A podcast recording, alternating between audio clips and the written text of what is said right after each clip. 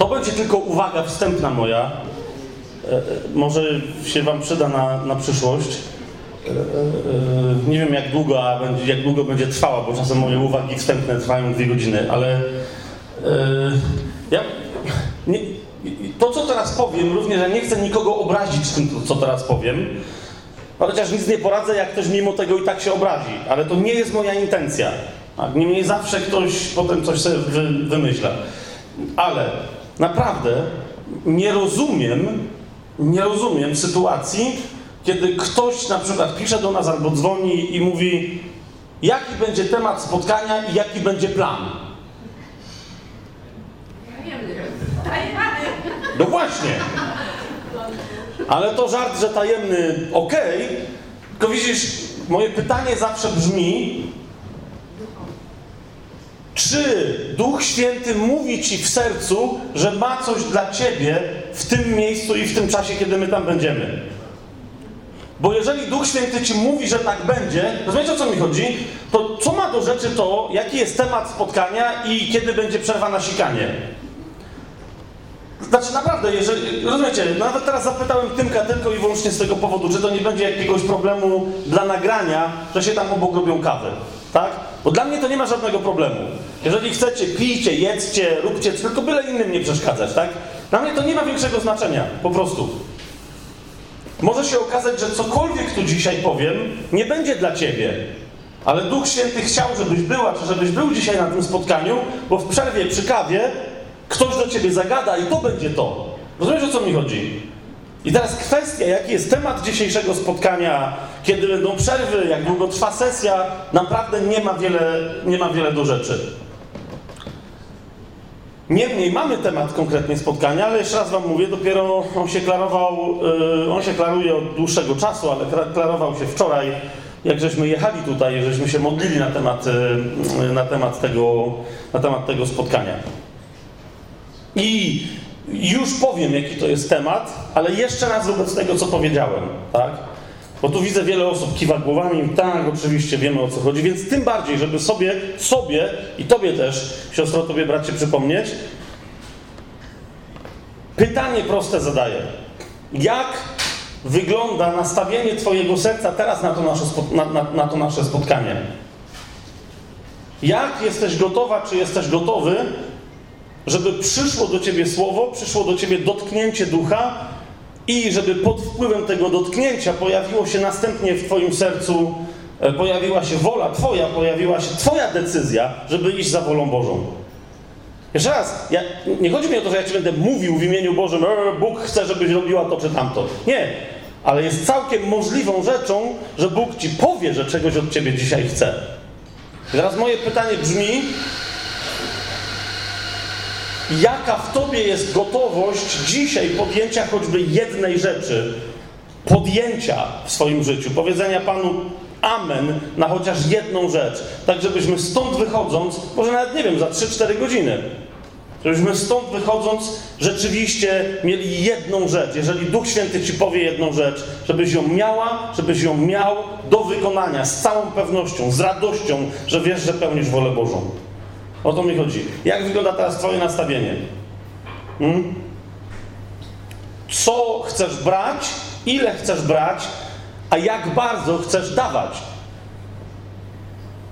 Jednym, jednym z powodów, dla których mamy dzisiaj takie smutne chrześcijaństwo, nie tylko w bardzo tradycyjnych zborach, nie tylko, wiecie, w miejscach typu Kościół rzymskokatolicki, ale w ogóle mamy smutne chrześcijaństwo, im bardziej, mam wrażenie, w niektórych miejscach się tańczy, śpiewa, klaska, trąbi, błyska światłami i tak dalej, tym, tym bardziej potem wychodzi smutek z ludzi, którzy jak się kończy muzyka, to...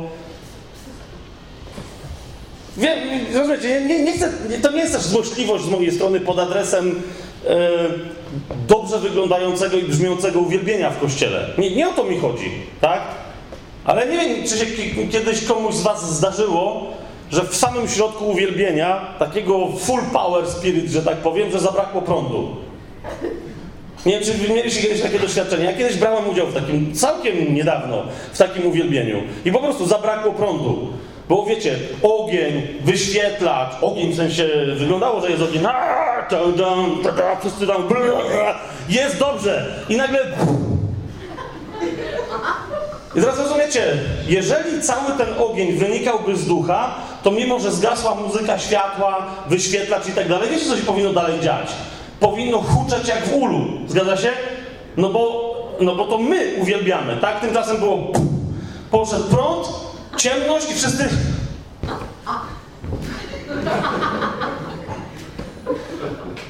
Już się nie będę wygłupiał.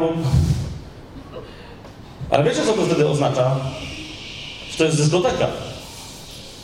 To nie my rozkręcamy swoją wewnętrzną radością to uwielbienie, ale to to uwielbienie nakręca nas cieleśnie. Co najwyżej. I teraz ktoś mnie kiedyś zapytał, yy, co trzeba zrobić.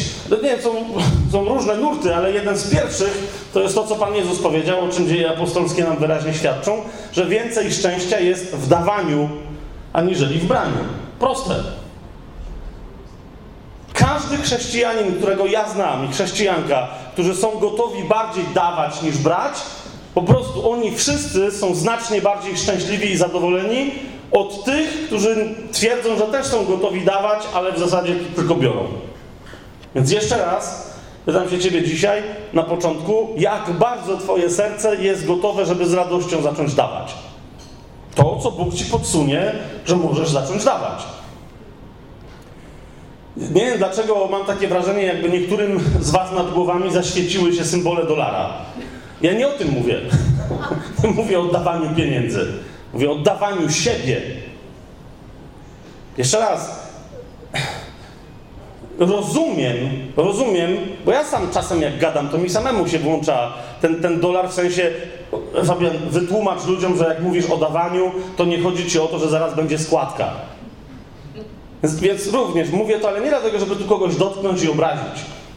Mówię, żeby was przeprosić. Tych wszystkich, którzy w tej chwili pomyśleli sobie, że jak ja mówię o dawaniu, to może chodzi, będzie zaraz chodziło o pieniądze, bardzo serdecznie przepraszam. Nie, że kogoś wprowadziłem w błąd, ale że ktoś kiedyś wprowadził was w błąd. W kościele. Bo, bo, bo, tego typu reakcja, także w moim sercu, także w moim umyśle, to jest, to jest reakcja traumatyczna, która wynika z jakiegoś rodzaju manipulacji. To się musi skończyć w kościele. To się musi skończyć w kościele. Jeszcze raz powtórzę, to się musi skończyć w kościele. W kościele Biblia nie ma ani pół słowa na temat tego, żeby była zbierana składka. Chyba, że jest konkretny cel. Ale wtedy Biblia mówi wyraźnie, że zbieramy ofiarę. Ludzie ofiarowują coś na pomoc Kościołowi w Jerozolimie, biednym świętym w Judei. Niech będzie, ale oni wiedzą, że robią coś, co jest zgodne z wolą Bożą i składają ofiarę Bogu, którą przekazują na ręce Pawła, żeby gdzieś zaniósł. Wiecie o co mi chodzi? A nie składają się, ponieważ uczestniczymy w kółku wzajemnej, bezczelnej, mniej czy bardziej sympatii i w ramach tego kółka mamy potrzeby, musimy opłacić prąd, wodę i niektórych profesjonalistów. Nie. Więc jeszcze raz, jak mówię o dawaniu, kochani, to mówię o dawaniu siebie. Będę mówić o dawaniu siebie. Eee, i, i, i, nie wiem dlaczego. Nie wiem dlaczego. Eee, ale mam bardzo mocne przekonanie, że tu na tej sali dzisiaj jest przynajmniej parę osób. Znaczy, wszystkich ten temat, który za chwilę poruszę, będzie, myślę, bardzo mocno się tyczył, bo, bo ostatecznie chodzi o coś, o jedną z najbardziej fundamentalnych rzeczy w naszym chrześcijańskim życiu, ale tu na tej sali dzisiaj jest parę osób, które e, może nie wiedzą o tym, że są tym, czym są, więc e, się nie obrażą, za chwilę się znowu mogą obrazić. Nie przepraszam was, ponieważ to, co teraz powiem, nie będzie obraźliwe, ale ma na celu rozpoczęcie pobudki. Otóż tu dzisiaj i, i Duch mi to jasno objawiał i, i, mi to teraz jeszcze bardziej pokazuje. Tu dzisiaj na tej sali jest paru śpiochów. I nie wiem, jaka jest żeńska odmiana. Śpioszek? Nie.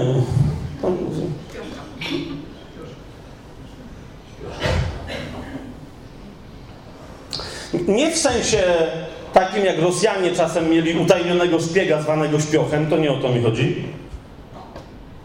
Chodzi mi o absolutnie biblijne znaczenie tego słowa. Jest, jest jedna postać w Biblii, która została nazwana śpiochem. Nie wiem, czy pamiętacie tego zawodnika. Wprost. Przychodzi do niego ktoś i mówi: A z tobą o co chodzi? Śpiochu. Jeden z najpotężniejszych w historii Izraela, jeden z najpotężniejszych mężów bożych. Tak sławny, że nawet niewierzący ludzie znają fragmenty jego historii. I on sam siebie przedstawia w historii, zaraz wam to pokażę. On sam siebie przedstawia w tej części historii swojego życia, w której jego właściwe imię brzmi śpioch. A ta historia, którą nam przekazał w Biblii, to, to jest historia tego, jak śpioch może, może być przebudzony. Jak Bóg budzi swojego śpiocha, a jak śpioch może się opierać, żeby nie wstać ze snu. I być przekonanym, że wszystko gra w jego życiu. Że jest kimś, kto znacznie lepiej niż inni ludzie, niż inni ludzie służy Bogu. Pani, tutaj dzisiaj na sali jest paru śpiochów i parę śpioszek. I niezależnie od tego, jak.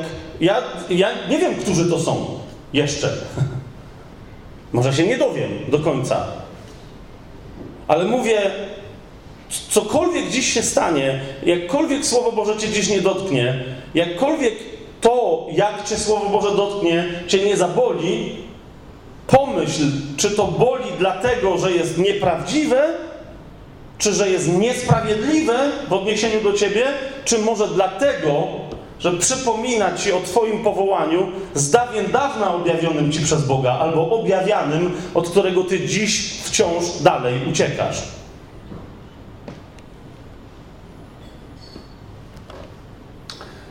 Ostatnio zaczęła się u nas w Krakowie.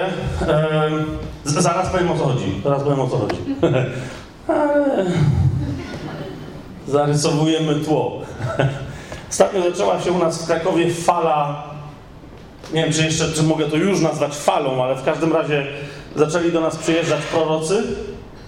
Yy, I, i, I też u nas ludzie zaczęli prorokować i, i z tym się zmagamy, mm, bo mamy taką tendencję dzisiaj w kościele, nie wiem czy to zauważyliście, żeby albo w ogóle odrzucać charyzmaty, albo być ekstremalnie sceptycznym do tego stopnia, że w zasadzie lepiej nic nie przyjąć niż cokolwiek przyjąć i się machnąć albo też ktokolwiek wychodzi i prorokuje i skoro prorokował, to wszystko przejmujemy za proroctwo. Więc my się zmagamy nie z proroctwami, tylko z tym, żeby je dobrze rozeznawać. A im bardziej my je chcemy dobrze rozeznawać i mamy nadzieję, że te proroctwa przyjdą takie w miarę rozsądne, tym bardziej oszalałe przychodzą. Niektórzy myślą sobie, okej, okay, co wy tam w Krakowie teraz macie za proroctwa? No właśnie, teraz wam podam przykład. Według mnie takie zwyczajne. Dlaczego powiedziałem, że oszalałe? Bo według innych ekstremalnie oszalałe. I w sensie rozmiarów dla jednej osoby, i w sensie ilości dla wielu osób. Pojawia się prorok i mówi: Przepraszam, nie przywitaliśmy się dzisiaj, ale. Przypomnij mi imię. Darek, Darek. Przychodzi prorok i mówi: Darek. Czemu jeszcze nikt na tej sali cię nie zna? To mówi Pan. Nie pierwszy raz w Twoim życiu. Ja Twoje serce przygotowałem i przeznaczyłem na to, abyś dotknął w tym narodzie tysiące ludzi swoim świadectwem. I nie przez internet, osobiście. Czujecie, co się dzieje. Teraz się zastanówcie, czy to był przykład, z którym się zwróciłem do Darka, czy może prawdziwe proroctwo, bo Darek tam ledwo siedzi już na krzesełku. Ale to jest nic. To jest nic. Hmm? Tak chwilę moglibyśmy zacząć i kto wie, czy nie zaczniemy. Zobaczymy, co się będzie działo, tak? I iść po kolei od osoby do osoby, od osoby do osoby. I teraz zaczniecie słyszeć proroctwa, które mówią, ty masz oddziaływać na tysiące osób w tym narodzie, osobiście swoim świadectwem. Ty masz oddziaływać, jak masz na imię? Grzegorz. Nie, nie, przed tobą Grzegorz. Adam. Adam, bardzo mi miło. Mój tata ma na imię Adam. Już się trochę boję. Adam. Ten się dowiedział, że tysiące, a do ciebie mówię, ty również masz oddziaływać na dziesiątki tysięcy osób niewierzących, nie tylko w tym narodzie, nie tylko rzymskich katolików, ale prawosławnych na Ukrainie, grekokatolików na Ukrainie, prawosławnych na Białorusi. Dziesiątki tysięcy Osobiście. Powiedziałem, no, okej, okay, do, okay, dobra, teraz przechodzę do Moniki i teraz zaraz Monice będę mówił o setkach tysięcy ludzi, ponieważ będzie do nich mówić przez internet.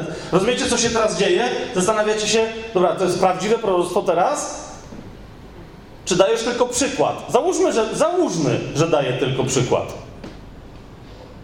Ale o to mi chodzi, że to jest coś, czego my zaczęliśmy doświadczać w Krakowie. Pojawia się kolejna osoba prorokująca, ktoś przyjeżdża, nikogo nie zna i mówi, ty, oddziaływanie na tysiące ludzi, ty, tworzenie tak nieprawdopodobnego dzieła i opisują. I w pewnym momencie ludzie zaczęli u nas w Krakowie, w kościołach domowych, ale nie tylko, za, zaczęli pytać, na przykład do mnie przychodzą i mówią, Fabian, yy, nie uważasz, że to jest trochę przesada już?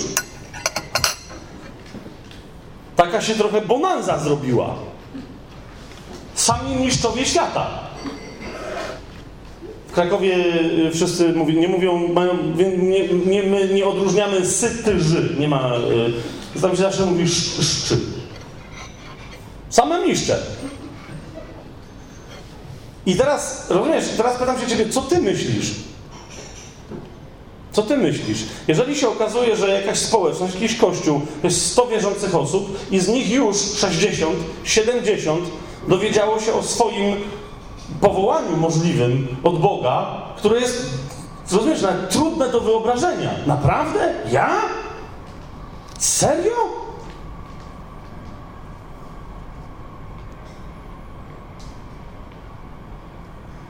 A ty myślisz, jakie masz powołanie? Liczebnie. Po, po, nie, nie odpowiadajcie mi, tylko, tylko odpowiedz ty sobie w swoim sercu. Jak myślisz? Jaka jest wola Boża wobec Twojego życia? Nie wiem, ile jeszcze będziesz żyć lat. 5? 60? Nie, to nie za dużo, bo myślę, że Pan Jezus wcześniej wróci. Ale o tym później. Nic nie wiem, ile będziesz ży żyć dalej. Teraz moje pytanie brzmi.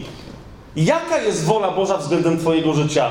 Jak wiele osób Bóg chce, żeby dotknęło Twoje świadectwo, Twoja służba, Twoja usługa? Na jak wiele osób, dosłownie, teraz się, pytam się Ciebie konkretnie, nie wiem, czy kiedykolwiek myślałaś, czy myślałeś na ten temat. Na jak wiele osób myślisz, że Bóg chce, żebyś położyła ręce, modląc się za nich o chrzest Duchem Świętym? Albo żebyś położył ręce?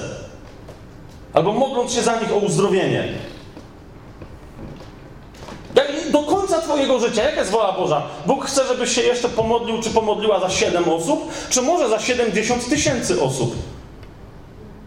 I teraz jeszcze raz, nie pytam się Ciebie o to, jakie są teraz Twoje wątpliwości. Jak teraz rozum Ci próbuje zracjonalizować, co masz robić w życiu. Nie o to się pytam. Pytam się Ciebie, jak myślisz, jaka jest wola Boża względem Twojego życia. Naprawdę myślisz, że Bóg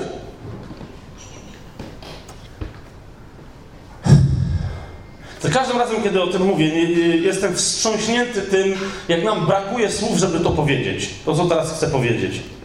Kto z Was ma Biblię, niech ją sobie razem ze mną otworzy i proszę tylko Ducha Świętego, bo ja nie jestem w stanie tego po ludzku wypowiedzieć, tej, tej nieprawdopodobnej prawdy, którą się, z nami, y, którą się z nami Piotr dzieli. Chodzi mi o pierwszy list Piotra. Duchu Święty, proszę Cię, żebyś, żebyś Ty teraz objawiał tym, którym ma to być objawione i tym, którzy o tym wiedzą, żebyś dał jeszcze głębiej doświadczyć tego, o czym mówimy. Bo, bo słowem można rozumieć, to, co teraz powiem, może zająć 30 sekund. Ale myślę, że właśnie całej nieskończoności życia z Bogiem w przyszłości potrzebujemy, żeby zacząć wstępnie doceniać tę prawdę, którą teraz przedstawię.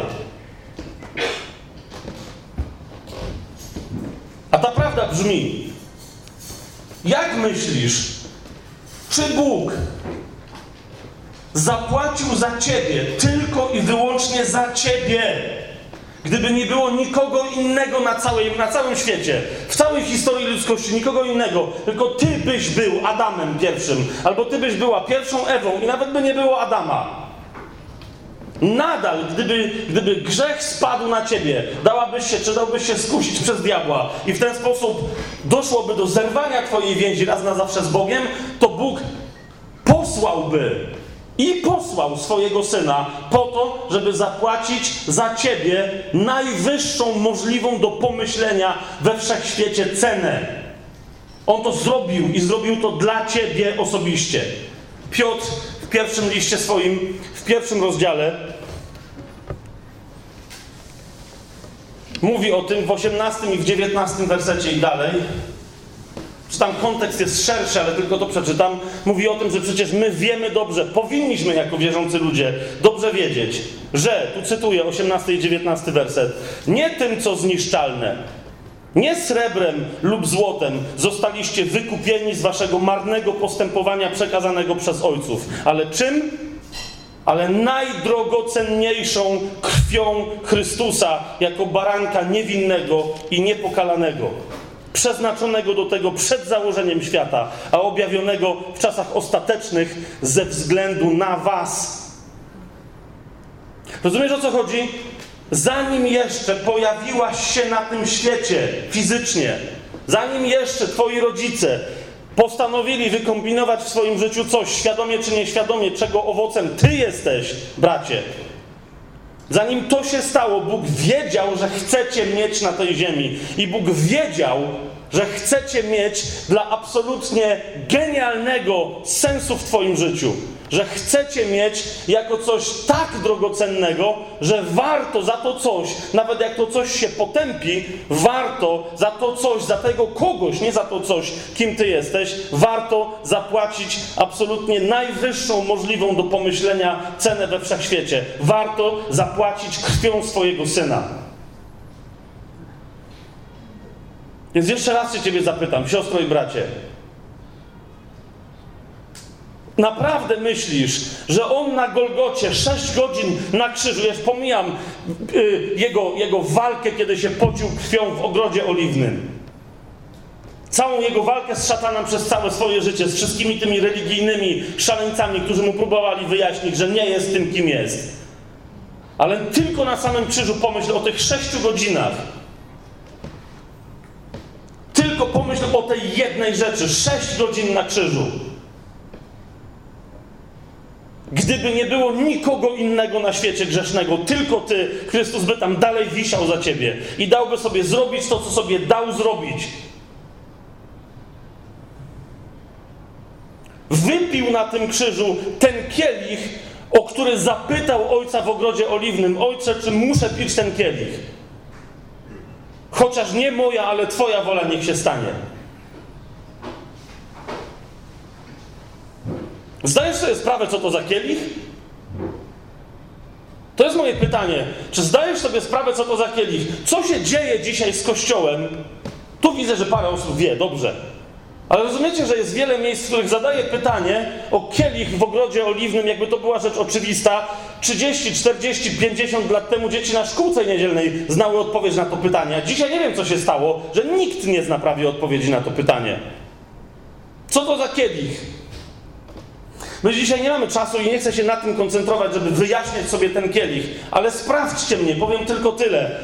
Ten kielich, o którym mówił Jezus, to jest kielich ostatecznego, ostatecznego gniewu pańskiego. To jest to, co Jezus wiedział, że musi wziąć na siebie, za ciebie i za mnie.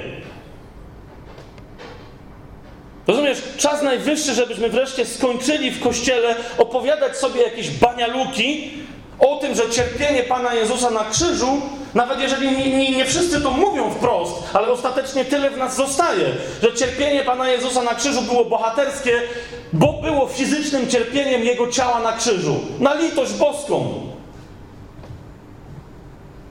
Nie znasz ludzi, którzy cierpieli śmiercią męczeńską bardziej niż Pan Jezus na krzyżu? Teraz niektórzy z Was patrzą, no właśnie o to mi chodzi. W wielu miejscach mówię, ej, są męczennicy, którzy cierpieli dłużej, fizycznie, dłużej i ciężej niż Pan Jezus. To nie to, co mu robili na krzyżu Rzymianie, nie to decyduje o tym, jak ekstremalna i nieporównywalna jego śmierć w sensie cierpienia była z kimkolwiek innym. To nie jest fizyczne cierpienie. Choć ono było ogromne, ja się z tym zgadzam. Ktokolwiek z Was widział pasję Chrystusa Mela Gibsona, to wiecie o czym mówię.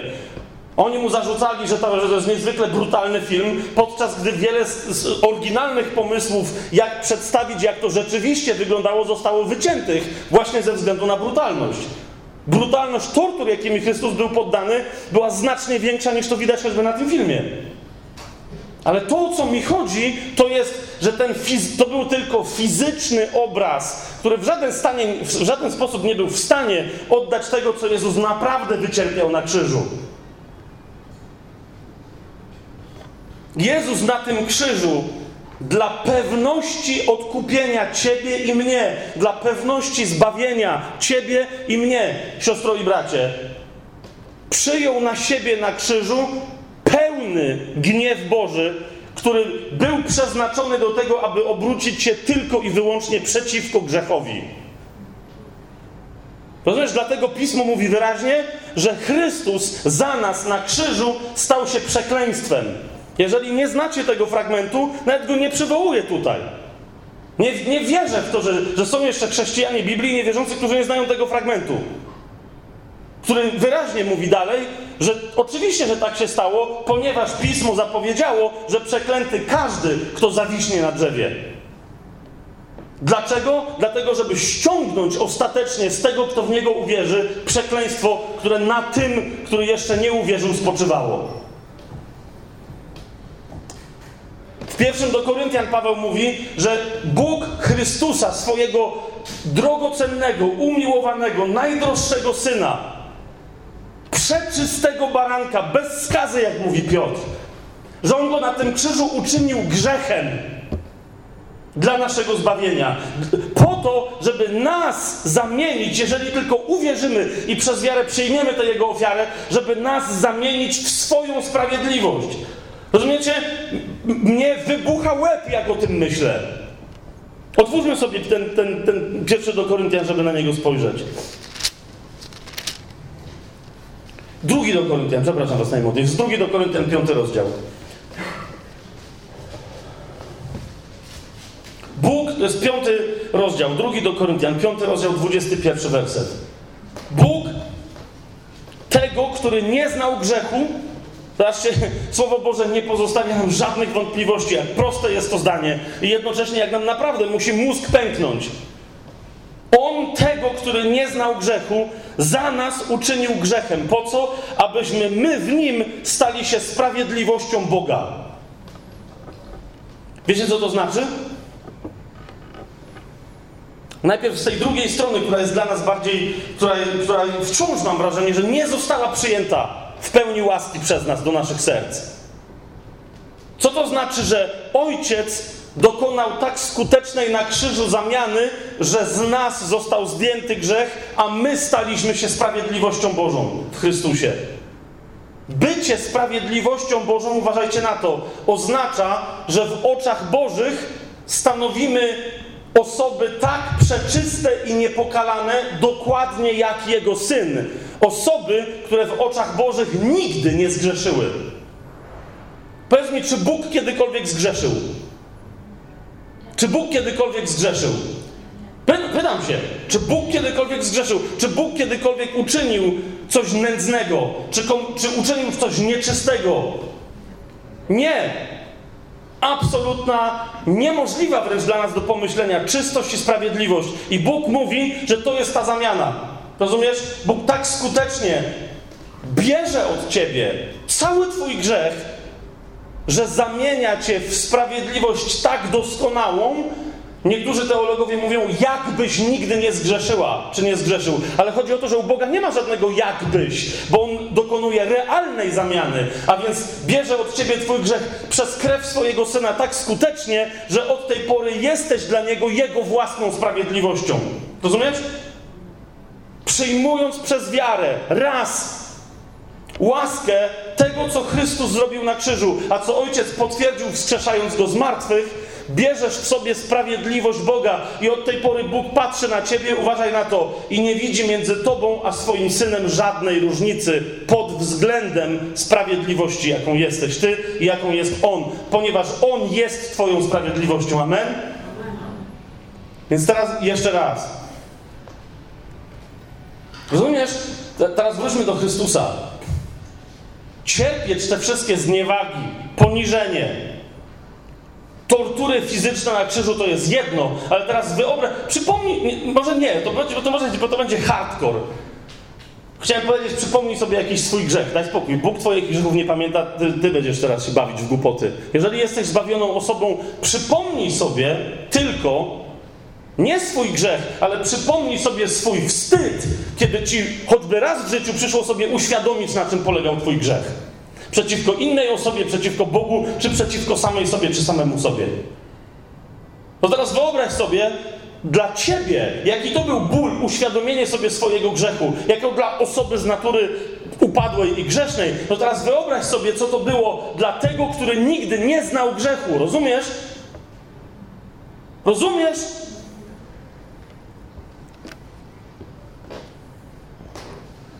Pamiętam kiedyś, nie pamiętam, który to był pastor. E, to był pastor. Opowiadał świadectwo, Anglik. No, od jakiegoś czasu, co jakiś czas jesteśmy w Anglii, zwłaszcza w tej takiej, wiecie, tej takiej najlepszej, jak oni tam uważają, niektórzy przynajmniej Anglii, w Oksfordzie. Jeden, e, jeden z tamtych pastorów, taką nie wiem, czy to była jego historia, czy jeszcze kogoś, jakiegoś innego, ale to była historia pastora.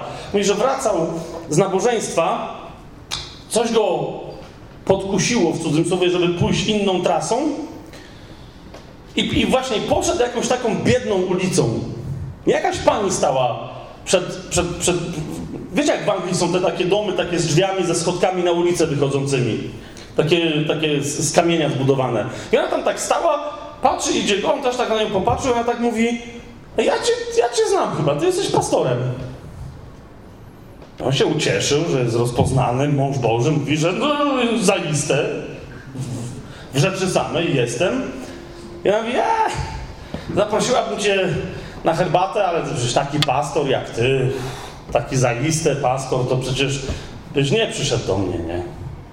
I on sobie pomyślał, że zasadniczo to nie pamięta, kiedy ostatnio jakiemuś, jakiejś biednej osobie usługiwał, a tu była, wyglądało na to, że jest trochę mentalnie i w ogóle biedna, w jego rozumieniu, więc sobie pomyślał, będzie dobra historia. Zamiast pójść od razu do domu, na obiad, wstąpiłem jeszcze do pewnej ubogiej kobieciny, więc tam wlazł. I mówi, że jak już wlazł, to, to uznał, że w zasadzie to jednak był błąd, bo historia niezależnie od tego, jak będzie dobra, to on ją musi przeżyć. Mówi, że wlazł i, i, i szedł przez smród, którego fizycznie zatrzymywał. Mówi, że szedł przez smród jak przez ser topiony.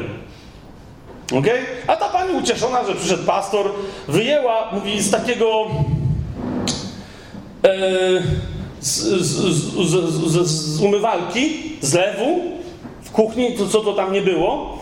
Mówi, że po prostu tam grzebnęła i wyjęła szklankę dla niego. Ale mówi, że ta szklanka to Dobrze, że ją nieco tym grzebnięciem obtarła, bo ona tam miała, rozumiecie, na nią się zlały jakiś makaron stary, tam, nie że on na ona obtegowała, tak? Ale tam było w środku nic, po prostu przetarła łapą. Jak zobaczył tą łapę z pazurem, wiesz, tam czarny, wiesz o co chodzi. I ona dosłownie wzięła tak o nie. Wrzuciła mu, do, tylko była pusta, ta jest z wodą, wrzuciła mu, yy, mówi, że miała taką w torebkach, a w Anglii, wiecie, Taka jakaś torebka była stara, wrzuciła mu tam herbatę, podgotowała, ale jak się ta woda, znaczy włączyła tam jakiś gaz, jak ona się zaczęła, ten gaz zaczął się tam coś tlić, ona mówi, a to się pastor nie obrazi, nie, bo mi trochę szkoda gazu i wyłączyła. I on myślał, że nie, może ta woda była gorąca i ona tylko trochę tak jakby się kapnęła czy coś, a ona wlała, rozumiecie, to była zimna woda do tej syfiastej, tłustej szklanki, którą pazurem tam obtegowała, na, na ten, po prostu wlała mu zimną wodę, no i ta herbata... On mówi, ja jeszcze wiedzimy w Polsce, ale to jest Anglik, tak? I ona go jeszcze zapytała, czy mleczka? A on mówi, że nie, jest super, jest elegancko. I mówi, no to dobra, ja muszę iść. Ja mówi, a ja wiedziałam. Jesteś pastorem, to się będziesz brzydził. I on, rozumiecie, mówi, nie, nie, ja się tam będę brzydził.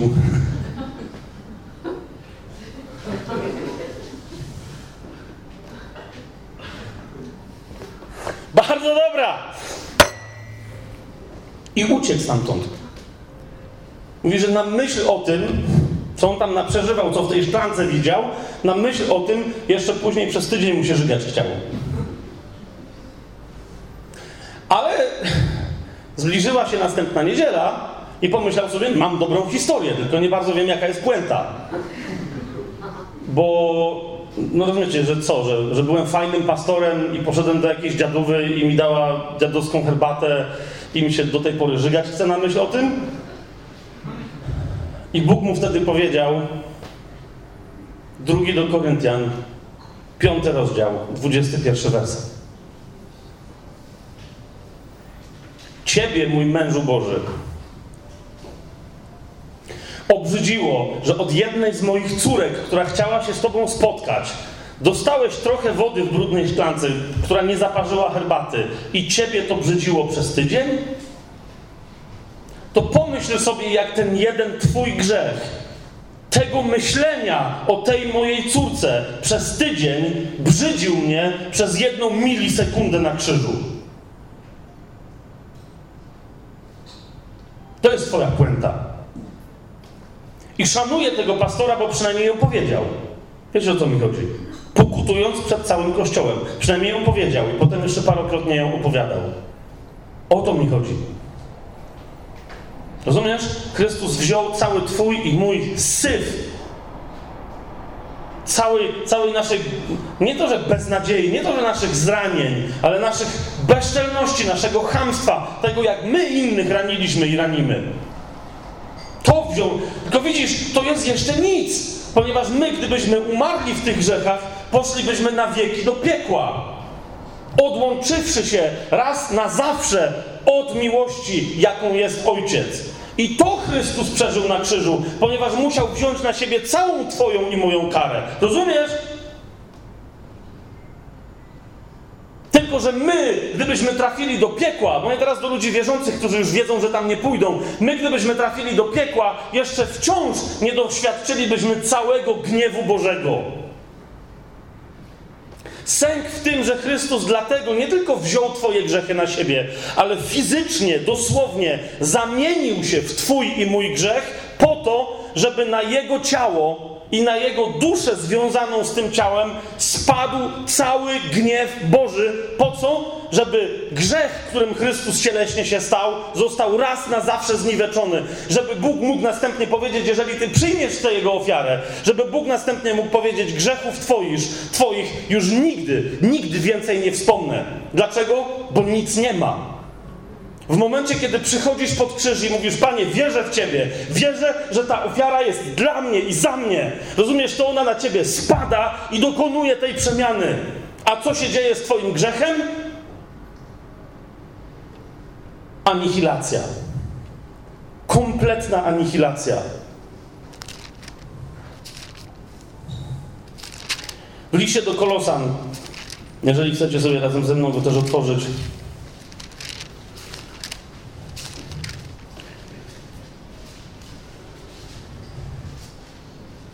Dokładnie o, czym teraz, o, o tym, o czym teraz odpowiedziałem. Paweł mówi, to jest drugi rozdział listu do Kolosan.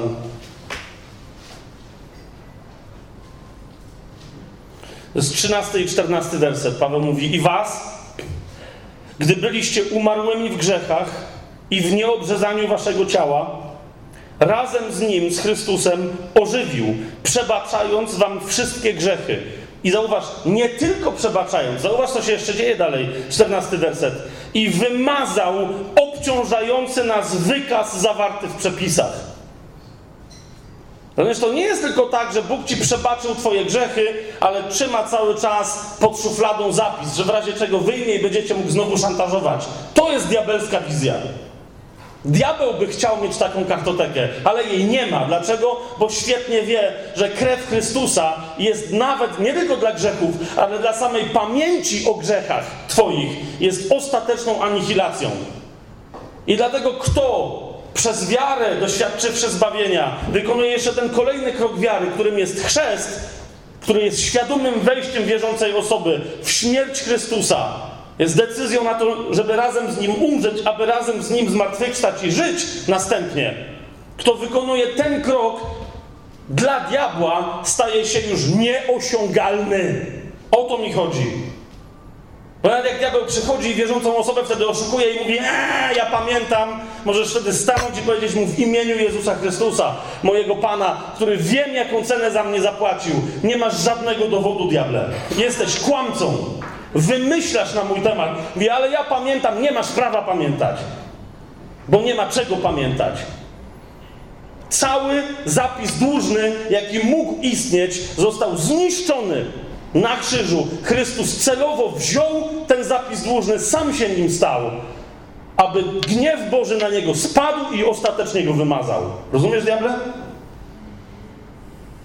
Na tym polega cała nasza walka duchowa. Nie mówię, że diabeł się nie rzuca, ale jego rzucanie się są tylko zasadzki i próba oszukania chrześcijanina. W momencie, kiedy wiesz, kim jesteś w Chrystusie, jaka cena została za ciebie zapłacona, to jest cała walka duchowa. Musisz sobie uświadomić, aha, to jest diabeł. Co chce? Coś wymyśla. Walisz prosto w łeb. Walisz prosto w łeb. Ja co prawda nie lubię tych wypowiedzi takich, że a, diabeł coś tam, i, bo w ogóle nie lubię się koncentrować na diable w, w jakichkolwiek tam wypowiedziach. Wiecie, ale kiedy mówię tak jak teraz mówię, tak, nie, nie okazuje żadnego szacunku diabłu. Nie wiem skąd się wziął jakiś taki przedziwny nurt w niektórych chrześcijańskich teologiach, że mm, ale diabeł jest też stworzeniem Bożym, nie, nie, nie wolno mówić przeciwko diabłu. Eee, to powiedzcie to Panu Jezusowi. Na każdej stronie Biblii powiedzcie to Jemu, że nie wolno mówić przeciwko diabłu. On przyszedł, żeby mówić przeciwko niemu, przeciwko jego kłamstwom i żeby niszczyć wszystkie jego dzieła. Amen? Więc zgadzam się, że nie ma co w ogóle gadać o diable, ale kiedy jego temat już przychodzi, bo ludzie twierdzą, o, diabeł nas atakuje. Przestań. Przestań. Naprawdę, bo, bo słoń, który przybiega i mówi, a, goni mnie mrówka. Rozumiesz, to jest psychoza. To trzeba leczyć. To trzeba mu pokazać właściwą perspektywę.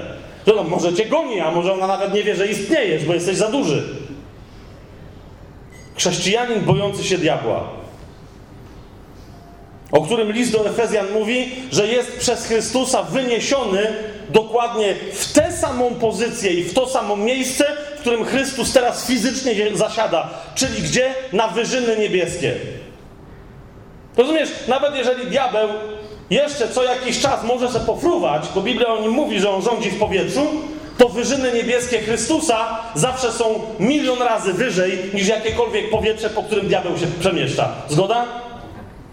Rozumiesz? Więc za każdym razem, jak wiesz, jaka cena została za ciebie zapłacona, i jaki jest jej skutek za każdym razem, jak myślisz, że toczysz walkę duchową, to uświadom sobie, jaka jest właściwa perspektywa. Walczysz zawsze tylko i wyłącznie z perspektywy niebieskiej, tak jak Twój i mój Pan Jezus Chrystus, albo w ogóle nie walczysz. A z perspektywy niebieskiej, to walka zawsze odbywa się pod Twoimi podeszwami z diabłem, bo on jest zawsze niżej.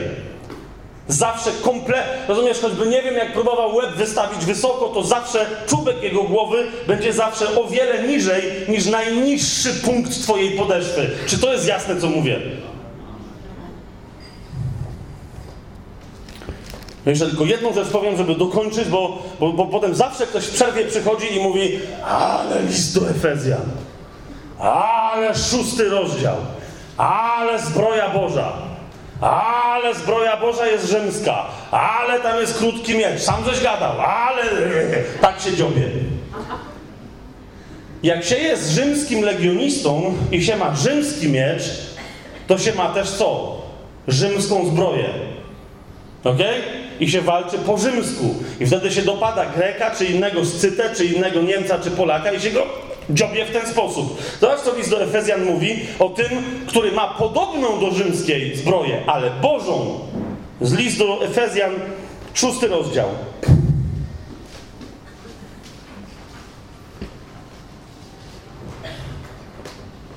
A jest tam napisane bardzo wyraźnie. Nie toczymy bowiem, to jest szósty rozdział, dwunasty werset, tak? Wszyscy wiedzą. Nie toczymy bowiem walki przeciw krwi i ciału, ale przeciw zwierzchnościom, przeciw władzom, przeciw rządcom ciem ciemności tego świata, przeciw duchowemu złu. Gdzie? Gdzie? Na wyżynach niebieskich. Wiecie, niektórzy mówią, no nie, bo chodzi o to, że na tych wyżynach niebieskich są te złe moce. Nawet jeżeli tak jest, co jest kompletną nieznajomością greckiej gramatyki, ale nawet jeżeli tak jest, to nadal, żeby walczyć z jakąś mocą, która jest na wyżynie niebieskiej, ty co musisz zrobić? Również być na tej wyżynie niebieskiej, zgadza się? Bo inaczej jak masz dziabnąć kogoś tym krótkim mieczykiem, jak on lata 6 km nad tobą? Więc ty musisz być tam. Tylko widzisz, sęk w tym, że grecka gramatyka mówi, nie toczymy walki przeciw krwi i ciału, ale toczymy walkę i mówi przeciwko komu, a następnie mówi, gdzie co. Toczymy walkę, a nie gdzie znajdują się nasi wrogowie. Słowem, my toczymy walkę na wyżynach niebieskich. Rozumiesz? Ubrany w zbroją Bożą, Boży człowiek jest lotnikiem dywizjonu 303. No, tak żeby y, polskie serce nieco pobudzić do walki. No wiesz, to jest lotnik dywizjonu 303. Tyle tylko, że lotnik dywizjonu 303 startował z tej ziemi, leciał w górę i potem znowu lądował. Z wyjątkiem tego Czecha, co się zabił, ale to był jeszcze bardziej odważny chłop niż wszystkie Polaki razem wzięte. A my startujemy z najwyższej wyżyny niebieskiej, rozumiesz? Pikujemy w dół, dziogiemy siły diabła i potem co? I lecimy w górę, bo nasze lądowisko jest wyżej. Wyżej. Teraz przeczytaj sobie całą zbroję Bożą i zobacz, jaka jest koncepcja walki, jeżeli nabierzemy właściwej perspektywy. Tak, to jest walka. Tak, to jest walka. Ale to nie jest walka, w ramach której nie wiadomo, czy wygramy. To jest trochę, jak mówi klasyk, dożynanie watachy. Ponieważ walka została już przez Chrystusa wygrana. Na litość tego Chrystusa, który wygrał. Ile jeszcze będziemy udawać, że my za Niego jakąś walkę mamy toczyć? Czy pismo nie mówi wyraźnie, że wygrał tak skutecznie, że wszystkie moce zwierzchności i władze diabelskie poprowadził w triumfie, to znaczy zakute w łańcuchy? Nie mówi o tym pismo? Więc rozumiesz? To są, to są władze i zwierzchności, które się poddały, które podpisały akt kapitulacji. A nasza walka polega tylko na tym, żeby konkretne oddziały chrześcijańskich, duchowych wojowników wchodziły w miejsca, które wciąż jeszcze są okupowane przez przeciwnika i żeby ogłaszały na mocy tej kapitulacji, którą musieliście podpisać, bo nasz Pan z wami wygrał w Berlinie, tym duchowym oczywiście, na mocy tej kapitulacji wywieźcie białą flagę, wyjdźcie, złóżcie broń, zakujemy was w kajdany i zamkniemy w więzieniu. Chyba, że chcecie, żebyśmy weszli siłą. Cała przyjemność po naszej stronie. Gdyż Pan Jezus ustanowił nas kościołem, którego nawet bramy samego piekła nie przemogą. Powiedział tak? Że bramy piekła go nie przemogą. Zgadza się? Kto z Was kiedykolwiek rozważał sytuację? Bo widzę, że niektórzy, mimo że ja gadam jasno, to niektórzy dalej nie widzą, co ja gadam. E, rozumiecie, co to znaczy? Znaczy, że Kościół ma wchodzić do piekła swobodnie i z tego piekła wyprowadzać, kto tylko będzie chciał być wyprowadzony. O tą reakcję mi chodziło. No pomyślcie. Rozumiecie, jak my czasem głosimy Słowo Boże i głosimy je tak pokrętnie, że nam się wydaje, nawet mężczyznom niektórym, specjalistom od oblężeń średniowiecznych. To jest przynajmniej jeden taki na tej sali. I, i on mówi, nie, ale on mówi, słuchaj, kiedyś pamiętam, do, do, rozmawiałem i ten mówi, nie, słuchaj, ale nie, bo to chodzi o to, że my się bronimy jako Kościół, my jesteśmy twierdzą, a nas oblegają i wtedy się kapną. Mówię, no co nas oblega? Brama z furtką?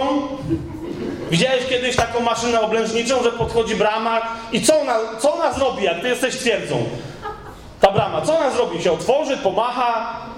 Rozumiesz? Brama służy obronie przed tymi, którzy chcieliby się wędrzeć do środka, nie z czymś, co atakuje cudze mury. Rozumiesz, podchodzisz pod bramę z jakimś taranem czy z czymś, no zgadza się? Więc to jest to, co powiedział Pan Jezus. Mój Kościół będzie tak potężny, że bramy piekielne, kiedy Kościół będzie wchodził do piekła, nie zatrzymają tego Kościoła. Stworzę kościół, którego taranem będzie krzyż, będzie wchodzić i jeżeli w środku, w tym piekle, będą straceni, co do których diabeł już zacierał rączki i mówił, eee, z nimi się już nie da nic zrobić, kościół tam wejdzie, ogłosi im dobrą nowinę o krwi Chrystusa, o tym jak ona mówi, o ile mocniej mówi niż krew Abla i kto w tym piekle uwierzy, to wyjdzie. Kto w tym piekle uwierzy, to wyjdzie. I to jest dokładnie to, co zrobił Pan Jezus. Rozumiesz, kiedy już to utrapienie skończyło się ukatrupieniem i diabeł myślał dokładnie w tym momencie, kiedy Jezus oddał swojego ducha Ojcu, powiedział, wykonało się. Wtedy dokładnie diabeł, rozumiesz, chciał zatrzeć rączki i powiedzieć, o to dobrze, udało się. I dokładnie wtedy zobaczył Chrystusa w pełni Jego mocy twarzą w twarz. I zaczął kapować, że coś tu nie gra. Rozumiesz, diabeł się wycofał do piekła. To było dokładnie to. To był moment, zapowiedź tego, co nas dopiero czeka w przyszłości, kiedy wszystkie demony z całej ziemi, wszystkie zwierzchności władze, diabeł wszystkich skrzyknął, mówi, ej, wracać, bo coś, coś nie gra. Ten chłop, cośmy go starli, bo chłop tu idzie. Ale się nie boi.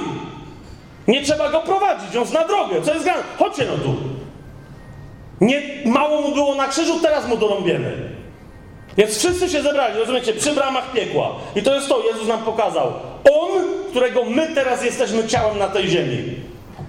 Podszedł, sprawdził furtkę, mówi, to są wszystkie wasze zabezpieczenia, czy jeszcze coś chcecie poustawiać, bo nie wiem.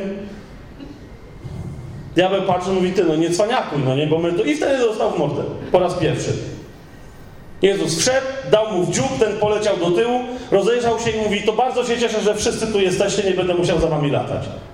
Rozumiesz? I wszystkich stłukł. Wszystkich od pierwszego do ostatniego. Powiązał, poznaczył, jak krowy. Znaczy nie, krowy są piękne akurat zwierzęta, jak tam jak świnie. To jest to, co zrobił Chrystus. Dlatego w Księdze Objawienia mówi, ja mam klucze do śmierci i do piekła, do śmierci i do otchłani. Nie mówi tak? To myślisz, że diabeł mu? Mówi, a nie, dobra, wiesz co, wynajmę ci piekło tam na jakiś czas. Łaski nie robił. Chrystus wszedł i mu to wszystko wziął. Wszedł i mu to wszystko wziął.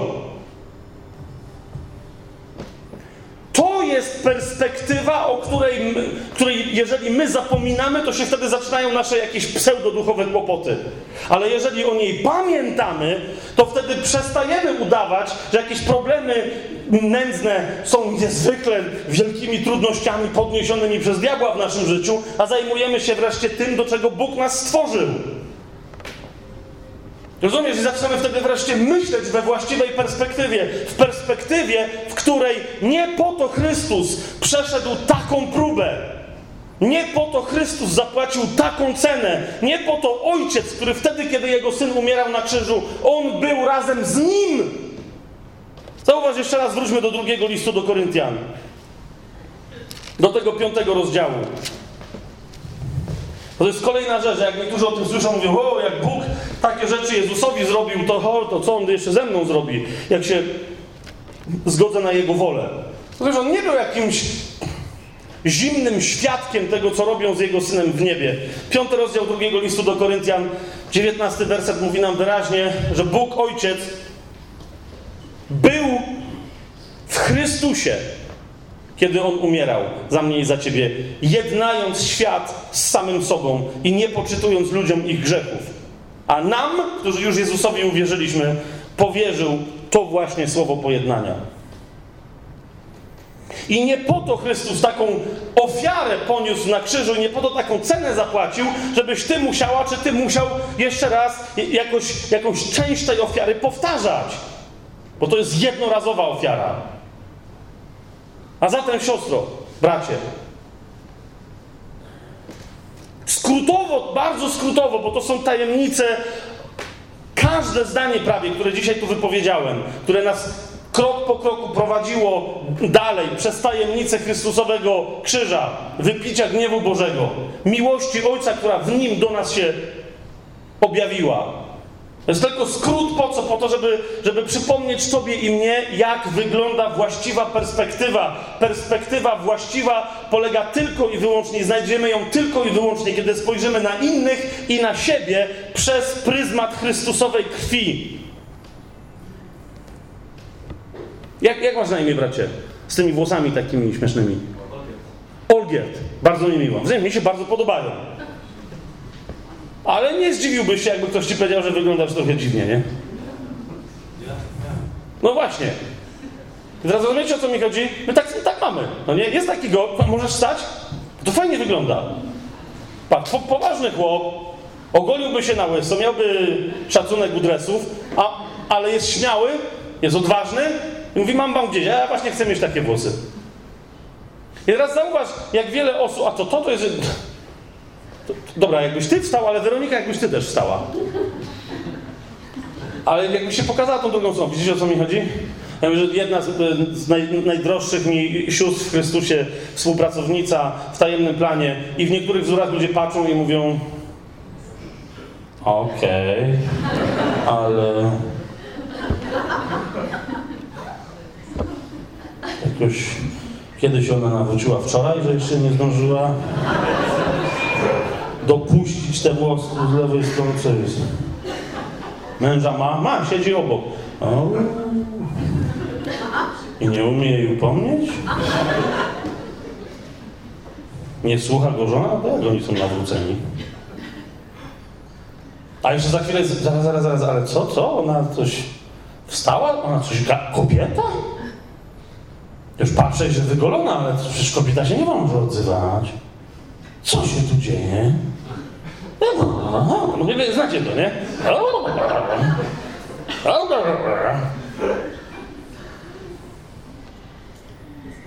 Niektórzy mówią, że to jest słowo, ale... Ja mam do was pytanie. Widziałem, widziałem na własne oczy podręcznik dla ewangelistów, dla misjonarzy zamorskich, który miał im pomóc rozróżnić człowieka zbawialnego od niezbawialnego. Widziałem to na własne oczy. Niezbawialny człowiek na przykład charakteryzuje się tym, e, że ma tak ciemny, tak ciemną karnację, że na przykład wygląda trochę jak cygan, ale nie jest cyganem. Dosłownie tam była taka definicja. Była definicja Indianina e, południowoamerykańskiego. To jest osoba na przykład czarnoskóra, tak?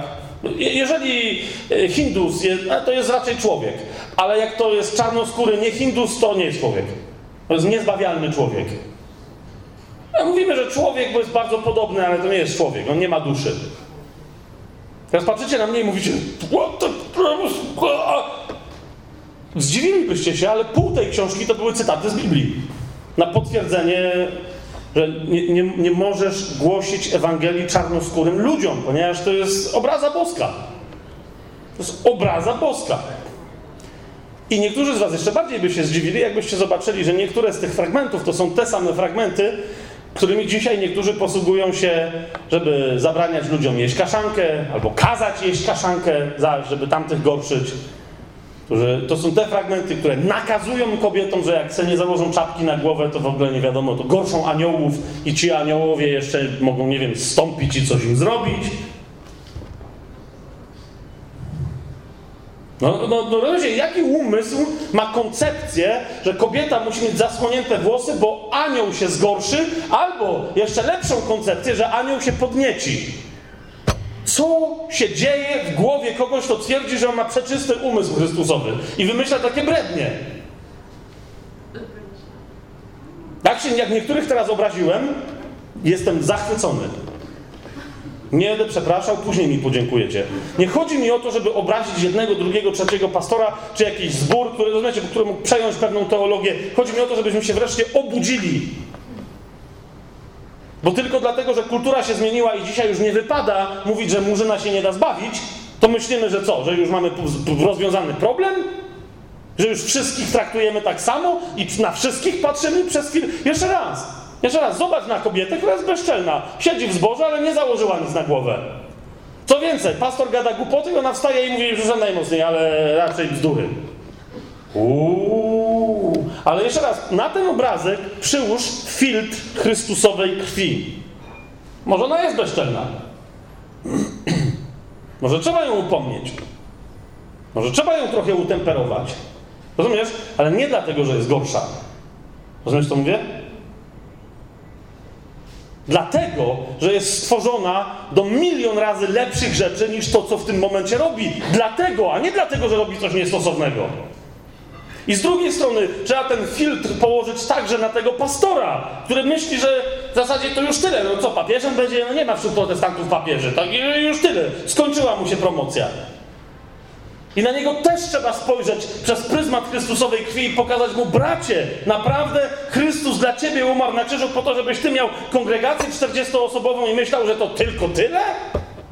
I się frustrował, a jeszcze ci ludzie się nie nawracają. W sensie, a jak się nawracają, to potem następnych nie przyprowadzają. Ty głosisz do grzeszników, grzeszników nie ma. To się drzesz na tych, co są, że nie przyprowadzają grzeszników. Nikt nikogo nie lubi, wszyscy się frustrują. Gdzie to przebudzenie? No nie tak? Właściwa perspektywa. Właściwa perspektywa. Dlaczego Chrystus uznał, że jest tak wartym, aby oddać za ciebie życie? Dlaczego?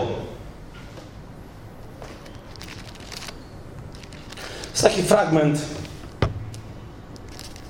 w Ewangelii Łukasza. Możecie sobie razem ze mną go otworzyć.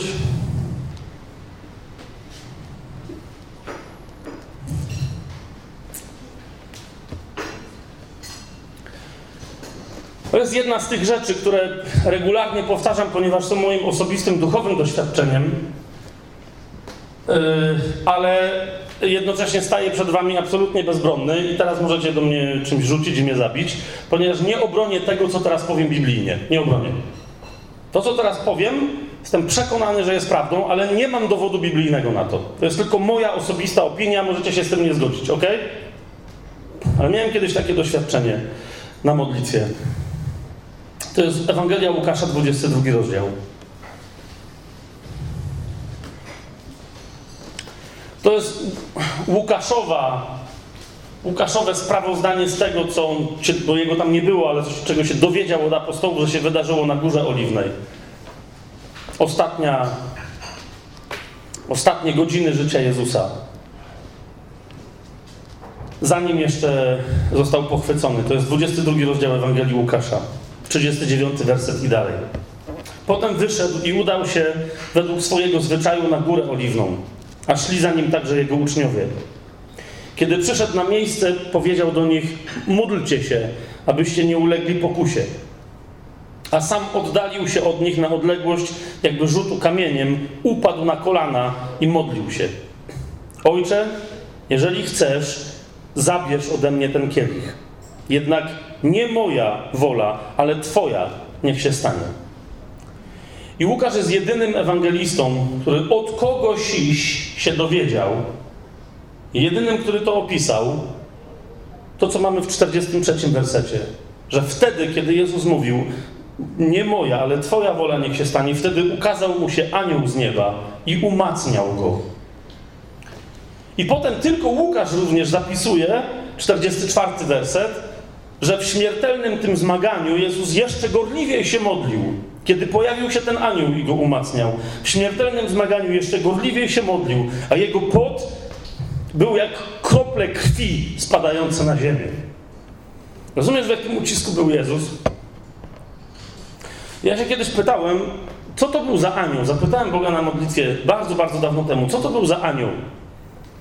Który miał moc, żeby samego Mesjasza pocieszać w takim momencie.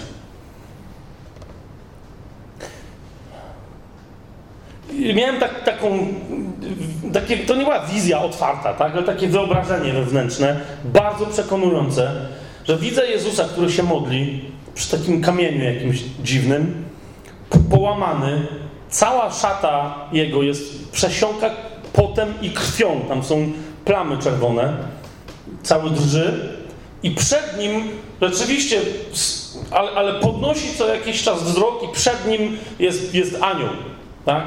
Bardzo pewny, spokojny anioł. I teraz zostałem, prze, nie, nie, jakby nie, nie przeszedłem, ale, ale jakby zostałem przeniesiony na drugą stronę, bo tego anioła widziałem od tyłu. I, i, I, bardzo szybko zostałem przeniesiony za plecy Jezusa i zobaczyłem twarz tego anioła. I to była moja twarz. A potem, a potem, sobie pomyślałem, ale co to jest, ja jestem tym aniołem? Rozumiesz? I zauważyłem, jak przed oczami Jezusa wyświetlają się twarze. Ja nie widziałem Twojej twarzy, ale zrozumiałem, że ten anioł, który pocieszał Jezusa, pokazywał mu wszystkich osobiście. Rozumiesz? Na sposób boski dla Jezusa było to możliwe do poznania. Zobaczył każdego osobiście. Każdego, za którego umierał. Zobaczył Twoją twarz też i zobaczywszy Twoją twarz, powiedział warto. Rozumiesz? Powiedział warto.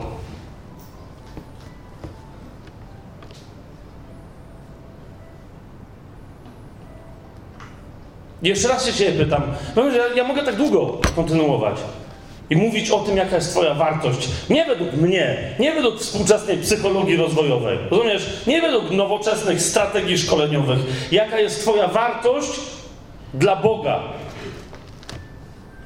Dlaczego, jeszcze raz to zacytuję, 1 Piotra, dlaczego nie tym, z 1 Piotra 1, 18, 19, nie tym, co zniszczalne, nie srebrem lub złotem zostaliście wykupieni z waszego marnego postępowania przekazanego przez ojców. Nie srebrem lub złotem, ale drogą krwią Chrystusa jako baranka niewinnego i niepokalanego.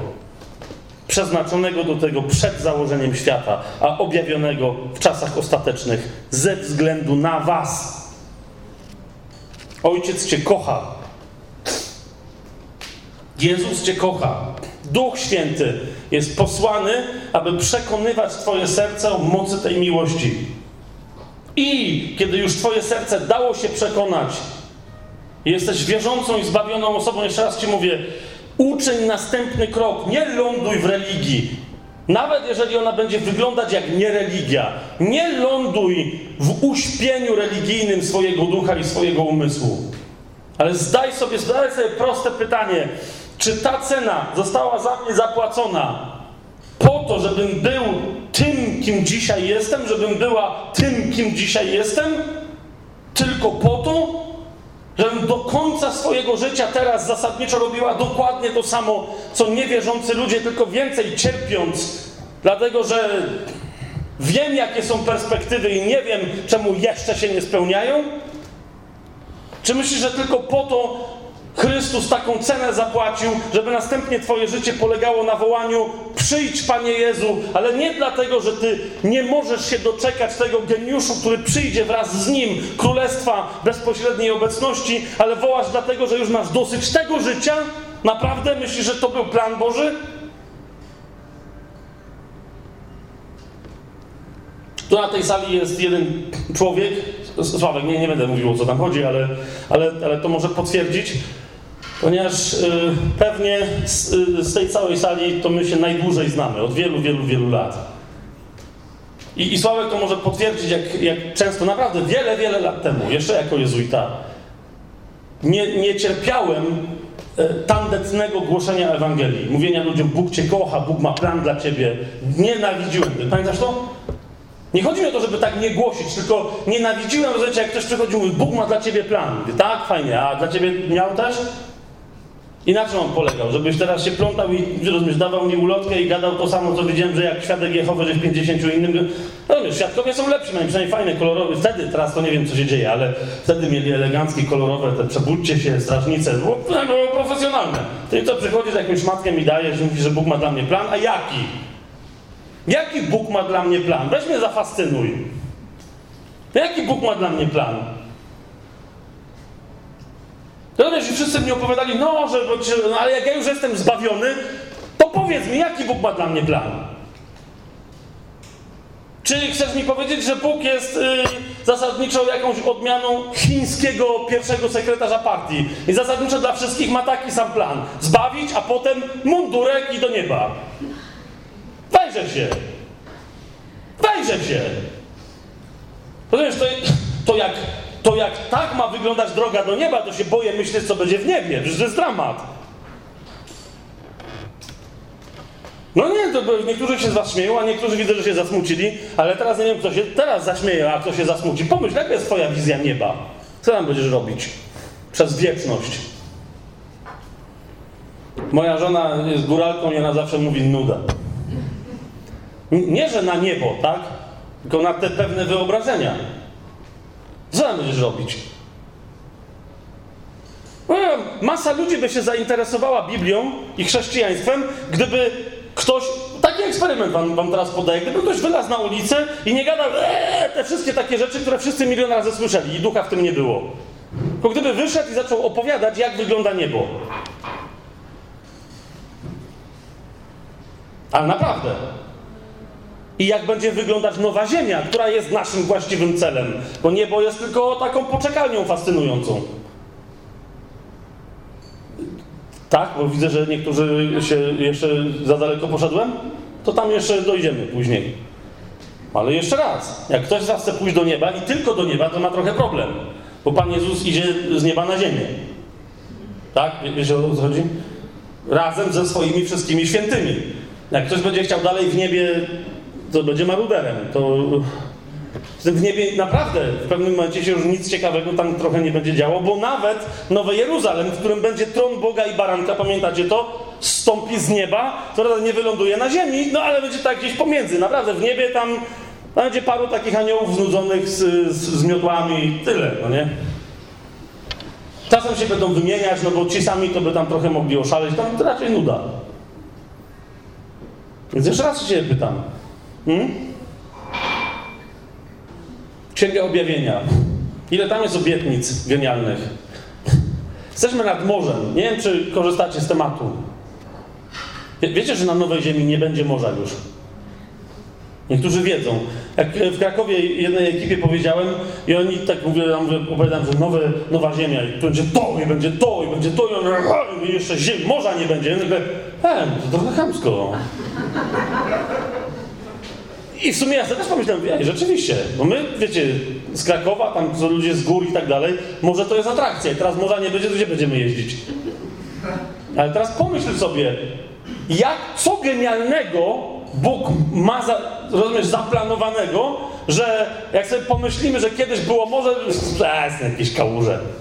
Rozumiesz, co genialnego Bóg zaplanował, topograficznie, że będzie milion razy bardziej fascynujące niż siedzenie nad morzem. Czy tam bieganie, czy stanie, czy pływanie w morzu. Rozumiecie, co gadam? Pod każdym względem potrzebujemy wreszcie otwarcia perspektywy, żeby Bóg zaczął do nas mówić. On mówi, tylko nawet jak mówi, jak słyszymy, że trochę to, co mówi, że rozumiecie, ja mam takie wrażenie czasem, że to nie chodzi mi o charyzmaniaków, tak zwanych, ani tych, co walczą z charyzmaniakami. Nie to mi, prawie wszyscy mamy coś takiego, że kiedy Duch Święty w nas mówi, a my mu mówimy, dobrze Duchu Święty, to, to co, co, co, co tam mówisz? I on dalej mówi, to, to zwykle w trzecim kroku, wiecie co się dzieje? Duch Święty zaczyna się ekscytować. Ale naprawdę zaczyna się ekscytować, zaczyna mówić, że to jest. I wy mówicie, dobra, e, e, e. to już chyba było z ciała, to już było moje. To, było, to na pewno było. Duch Święty nie może być aż tak podekscytowany. Znajdź mi jeden opis działania Ducha Świętego w Biblii, w ramach którego Duch Święty nie byłby podekscytowany. Od, po, od, pierwszego momentu, kiedy zaczyna organizować Kościół, zawsze co się dzieje w Dzień Pięćdziesiątnicy. Widzicie, co się tam dzieje? Ognie, wichry, ci przelatują, ci gadają we wszystkich możliwych językach, ci mówią, schlali się, tam ci jak schlali się, jak z sensem gadają. Rozumiecie? Jest tak, a Duch Święty krąży i mówi, mówiłem? Będzie jazda. To jest dopiero początek. Poszli, dostali baty, zakazali, nie wolno wam głosić w imieniu Jezusa. Wracali i co? Mają Ducha Świętego w sobie i się cieszą. Piotrek, ty i, i, e, liczyłaś ile my, żeśmy tych kijów dostali? Nie wiem, za 40? To coś takiego. To stary, no musiało być więcej jak 20, bo normalnie leci krew, ślad jest za tobą, rozumiesz, do domu za tobą dojdą. Patrzą na siebie, halleluja! Idą dalej, rozumiesz? Wiem, że gadam głupoty, ale chodzi mi o to, że to jest Duch Święty. Nie to, co ja teraz robię. Tylko to, że, że dla nich to nie jest szaleństwo. Przychodzą i mówią do reszty, zakazali nam głosić w imieniu Jezusa. I wszyscy... Serio? Okej, okay. ale ze sześciu się bało. Tak? Czy czwarty rozdział dziejów apostolskich. Tam jest jakaś taka pewna wątpliwość, że no jak zakazali, to może, może byśmy się trochę pobali, czy coś. I Kościół wstaje i mówi, nie, no nie, we, weźcie, nie, umówmy się, nie, nie boimy się, nie? No nie, ale w razie jakbyśmy się bali, to poprośmy o odwagę. Duch Święty sobie myśli, okej, okay, jeszcze, no dobra, dawajcie. No i ci mówią, Daj nam z całą odwagą głosić Twoje słowo, kiedy Ty sam będziesz wyciągać rękę, żeby dokonywać znaków i cudów w imię naszego świętego Pana, Twojego Syna Jezusa Chrystusa, tak? Daj nam z całą odwagą, tylko tyle. Co się dzieje? Duch Święty mówi, a ogień był, językami już gadają, y, wichry były, teraz ziemia się będzie trzęsła. I jest jazda, rozumiesz? Zaraz Jerozolima się schodzi, co, co, co, co jest? A chrześcijanie mówią, nie, to jest Duch Święty tylko, nie muszę zawsze trochę jara jak jak go prosimy. Rozumiesz? Nikt nie musi udawać, że Duch Święty się w nim jara, kiedy Duch Święty się naprawdę jara. Dlatego ja jestem charyzmatykiem, ale naprawdę nie lubię ludzi, którzy, rozumiecie, niezależnie ile, ile go tam poczęsie, dopóki ziemia się pod nim nie trzęsie, to no dobra. Już? Przetrzepało cię? To teraz pomódlmy się, żeby Duch Święty wszystkimi zacząć, żeby się ziemia zatrzęsła. Nie, nie, bo to wymaga odwagi, to do domu. Właściwa perspektywa. I jeszcze raz powtórzę te pytania po tym wszystkim, co powiedziałem, które powiedziałem na początku tego, tego, co, tego, co mówiłem. Jaka? Przyłóż, przyłóż filtr krwi Chrystusowej. Połóż ją sobie na oczy. Połóż ją sobie na uszy, połóż ją sobie na serce, z którego do Ciebie Duch Boży przemawia i zapytaj, Ojcze, w imieniu Jezusa Chrystusa, powiedz mi w Duchu Świętym, jaki jest Twój plan dla mnie? Jakie są Twoje marzenia na mój temat? Jako kogo Ty mnie widzisz? Jako kogo Ty mnie widzisz? Jako starszą panią? Która ma jeszcze do przeżycia może 16 lat, zasadniczo ma już zaklepane w zborku tym i tym, pod pastorem takim i takim, miejsce siódme od, od środka w czwartym rzędzie?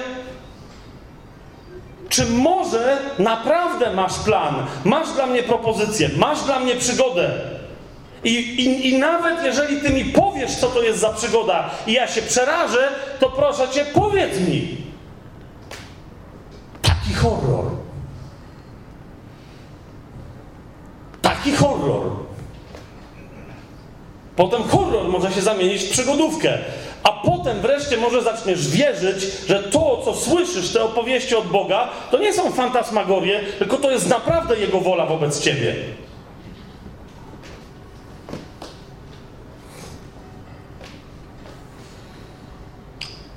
Może jeszcze dzisiaj będzie okazja i Tymek powiem wam coś o zwykłych, zwyczajnych ludzikach,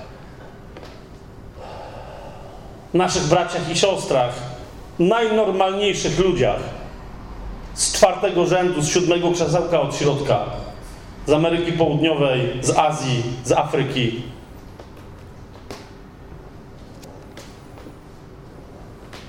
O nastoletnich dziewczynkach, jednej siostrze w Chinach, która była ścigana w pewnym momencie przez pół armii Chińskiej Republiki Ludowej ponieważ wchodziła do miasta i nawracała całe stutysięczne miasto. Dobra, tej historii już Tymek nie opowie, bo zdaje się, że ja ją opowiem. Prosta, zwyczajna dziewczynka. Ona mówiła, Panie Jezu, ale to ja, co ja? A Pan Jezus jej mówił, hej, hej, będziesz oddziaływać, będą kiedyś o Tobie mówić nawet w Polsce. No i tak, jasne, ale to jest, jest taki kraj jak Polska. No i właśnie ktoś mówi o niej w Polsce. Będziesz kiedyś porównywany, rozumiesz? Ja nie wiem, teraz chodzi o to, że ja nie wiem, czy ona dostała takie proroctwo, ale gdyby wtedy przyszedł do niej prorok, zanim się stało to, co wam teraz opowiem, że się stało, to by jej powiedział dokładnie w ten sposób. To mówi Pan do ciebie. Szesnastoletnia Ksiuli Mu, czy jak, nie, nie, dalej nie pamiętam, jak ona ma na imię, słowo daje. To mówi Pan. Mała Ksiuli, to mówi Pan. Oto dziś ogłaszam, że masz serce potężniejsze niż większość mężczyzn na tym świecie, w tym pokoleniu. Oto dziś posyłam cię na wojnę, abyś zademonstrowała odwagę, o jakiej będą marzyć mężczyźni na wszystkich kontynentach tej ziemi. I tak dalej. Czujesz taką akcję? Do takiej dziewczynki. Do takiej. Takiego jak wyruszała na misję, kościół, wszystkie kościoły domowe, które ją wysyłały, jak się zebrały, to miała na pięć misek ryżu na najbliższy tydzień. To jest wszystko. Bo nic więcej nie mieli, tyle nie dali. Ja, ja, jasne. I o mnie będą myśleć mężczyźni wszystkich kontynentów na ziemi, żeby mieć taką odwagę. Jasne, oczywiście, że tak. No to siedzą tutaj mężczyźni i kobiety. Wszyscy z tego samego pokolenia, lwa Judy. Jak w końcu armia Chińskiej Republiki Ludowej ją dorwała, co prawda jej nienawidzili, ale oficer ten główny, pułkownik to był, czy kapitan, kto, ja nie znam się na chińskich stopniach, był, był nie, nie, nie, nienawidził jej, ale był pod takim wrażeniem, że powiedział jej, musisz zginąć, dziewczyno, już koniec zabawy, ale masz ostatnie życzenie. I o ile to nie będzie jakieś głupie życzenie, no to pozwolimy ci, to je spełnimy. A miał na myśli, jak chcesz zapalić fajkę albo wypić kielicha, to ci dam. No to jest wszystko, to było takie życzenie. A ona mówi, dobrze, mam ostatnie życzenie. Przed śmiercią chciałabym, żebyście mi pozwolili głosić Ewangelię. Tak długo, jak się da. Więc oni usunęli wszystkich ludzi, którzy mogliby jej słuchać. Z wyjątkiem żołnierzy, którzy jej pilnowali. Żołnierze postawili ją na taborecie. Rozklekotanym. Pod, założyli jej pętlę na szyję, podciągnęli i wszyscy podstawili jej sztylety pod szyję, tak że musiała, żeby nie e, opadać, że musiała stać na palcach. I zaczęła głosić Ewangelię. I oni się śmiali, mówią, spełniamy twoje życzenie. Głoś, dziewczyno, głoś. Wiecie, ile głosiła? 72 godziny. 72 godziny. Ten gość, który tam stał, ledwo żył, ten dowódca, ale miał jakiś honor. Wymieniał kolejnych żołnierzy, zwłaszcza tych, co się nawrócili w trakcie tego głoszenia. Rozumiecie o co chodzi? Wymieniał, stawiał następnych, inni mdleli, no bo ile będziesz tak stać z nożem? A ona na palcach 72 godziny, policz sobie ile to jest. 72 godziny. I w pewnym momencie pękł ten dowódca i powiedział, zdjąć ją. I powiedział do niej, daję ci fory, masz jeden dzień, spieprzaj, a my cię znowu zaczniemy gonić. Dlaczego? Powiedział, bo mam honor oficera Armii Ludowej. Ty jeszcze nie skończyłaś, a my już nie możemy. Nie pozwolilibyśmy ci w, do, spełnić Twojego ostatniego słowa, bo powiedziałem, możesz gadać ile chcesz. My już nie możemy. W związku z tym masz odroczony wyrok śmierci. Uciekaj. Masz dobę, a potem my cię zaczniemy gonić. Rozumiecie, co mówię? Nie, znam jeszcze parę przykładów odwagi. Znam jeszcze parę przykładów śmiałości. Znam jeszcze parę przykładów takiego zaufania w Panu, że ktoś robi prostą rzecz, a wywiera wpływ potem na miliony. Ale to jest jedna z najmocniejszych historii, jaką mnie osobiście jako mężczyznę, nawróconego, wierzącego mężczyznę dotknęła. Zgodzicie się? Szoker. Najlepsze jest, patrzcie na to, już któryś raz z kolei opowiadam tę historię i dalej nie pamiętam, jak ta siostra miała na imię. Muszę to sprawdzić, muszę się wreszcie nawrócić. Dzisiaj muszę to zrobić. Słyszałem tę historię, e, świadectwo tej historii e, z ust już paru misjonarzy, w tym pracujących w Chinach. Znaczy, w Chinach jest jeden ktoś, o kim na pewno powiedziałbym, że jest generałem Bożym. Powiedzcie, że nie. Któremu Chińczycy wydłubali oczy, żeby nie mógł czytać Biblii. Został dar od Boga taki, że ktoś mu czytał Biblię i wystarczy, że przeczytał jakiś jeden wers, chłop go zapamiętywał na całe życie. Znał całą Biblię na pamięć. Teraz jak umierał, znaczy nie teraz, bo to już było ze 30 lat temu, ale jak umierał, wyobraźcie sobie, że ponad 100 milionów Chińczyków przyznało się, że on przyczynił się do ich nawrócenia w sposób bezpośredni lub pośredni, ale w takim sensie, że nie rozmawiali z nim osobiście, tylko słyszeli, y, tylko czytali jakiś podyktowany przez niego jak, jakiś pamflecik, jakąś książeczkę gdzieś tam przeczytali, czy słyszeli kogoś, kto nauczył się jego kazania na pamięć i powtarzał dalej. Słuchajcie, jeden gość umiera. On jest nazywany apostołem Chin. Sami sobie sprawdźcie, jak się nazywał. 100 milionów ludzi. Ale potem wychodzi na zachodzie książka, taka grubaśna, nazywa się Generałowie Wiary. Znaleźlibyście go tam? Nie, nie chodzi mi o to, żeby teraz krytykować tego autora, bo ten autor dowiedział się od człowieka, którego osobiście znam, o tym apostole Chin. I chłop teraz powoli zaczyna myśleć, że okej, okay, może napisze drugą książkę, tym razem o apostołach wiary, którzy rzeczywiście nimi byli. O generałach wiary, którzy rzeczywiście nimi byli. A nie tylko chcieli się nimi nazywać. Więc jest, jest jakaś nadzieja. Ale jeszcze raz, rozumiesz, chodzi mi o to, że. Rozumiesz, to nie są. To nie są bezimienni ludzie, o to mi chodzi. Są ludzie, którzy przyjęli w pewnym momencie właściwą perspektywę Bożą i wiedząc, że będą, będąc wyśmianymi przez świat, w rzeczywistości duchowej, a więc jedynej prawdziwej duchowej, bo duchowej rzeczywistości, są znani przez wszystkich, przez niebo i przez piekło. W niebie mamy cały tłum świadków, który nam przyklaskuje, który nam kibicuje. Zobaczcie sobie list do Hebrajczyków razem ze mną. Jak, jak otworzycie 12 rozdział. Paweł najpierw podaje przykłady w 11 rozdziale mnóstwa ludzi, którzy są wzorami wiary, a potem w 12 rozdziale mówi o nich, skoro mamy wokół siebie taką wielką chmurę świadków i potem kontynuuje. Zobaczcie, mamy w niebie, mamy świadków tego, co my robimy. Teraz chodzi mi o to, że ta wielka chmura świadków to jest takie specyficzne tłumaczenie, ponieważ w rzeczywistości, kto z Was zna Grekę, już ze jak nie znacie, to teraz jest mnóstwo narzędzi, że można to sprawdzić. Sprawdźcie sobie sami. Te, to określenie tutaj oznacza dosłownie tłum kibiców. W momencie, kiedy były walki gladiatorów albo wyścigi yy, rydwanów, wiecie o co mi chodzi? I ludzie dopingowali, to, to ten, to nie był tłum, wielki tłum świadków, to była po prostu banda kibiców, stadion kibiców.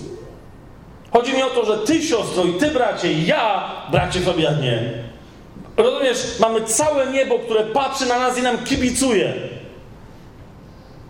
E, jeszcze raz, o, nie wiem, czy ktoś z was kiedyś kibicował, nie wiem, na przykład piłce nożnej albo czemuś tam.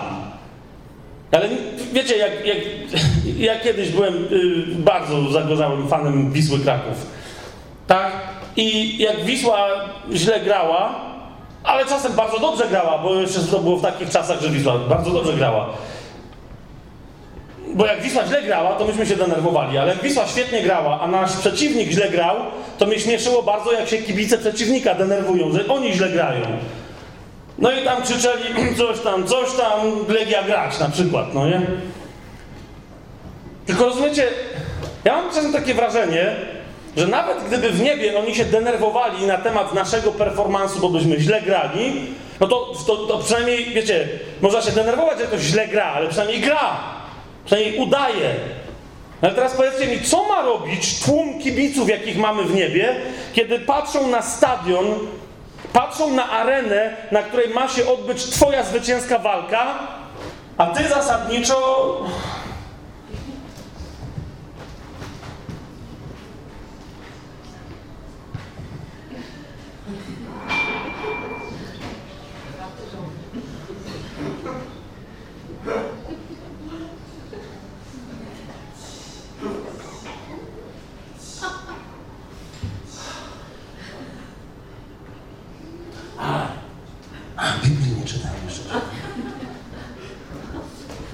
mam nadzieję, że widzę, że widzisz, że czytam Biblię. Rozgódź mnie. Rozgódź mnie. 15, 12, dobra, no to z pół godziny to będzie. Okay.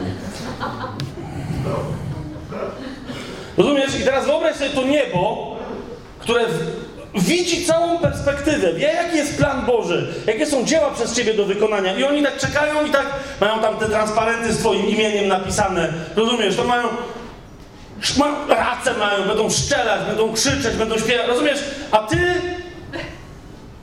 I oni tak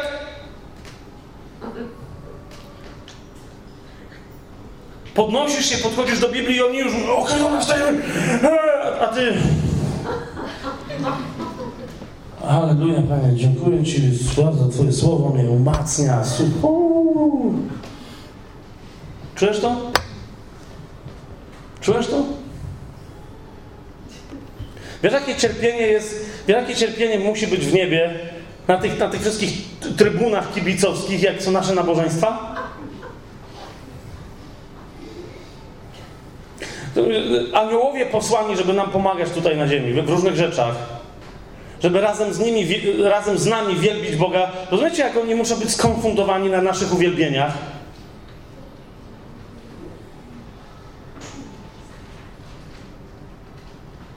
Nasze uwielbienia.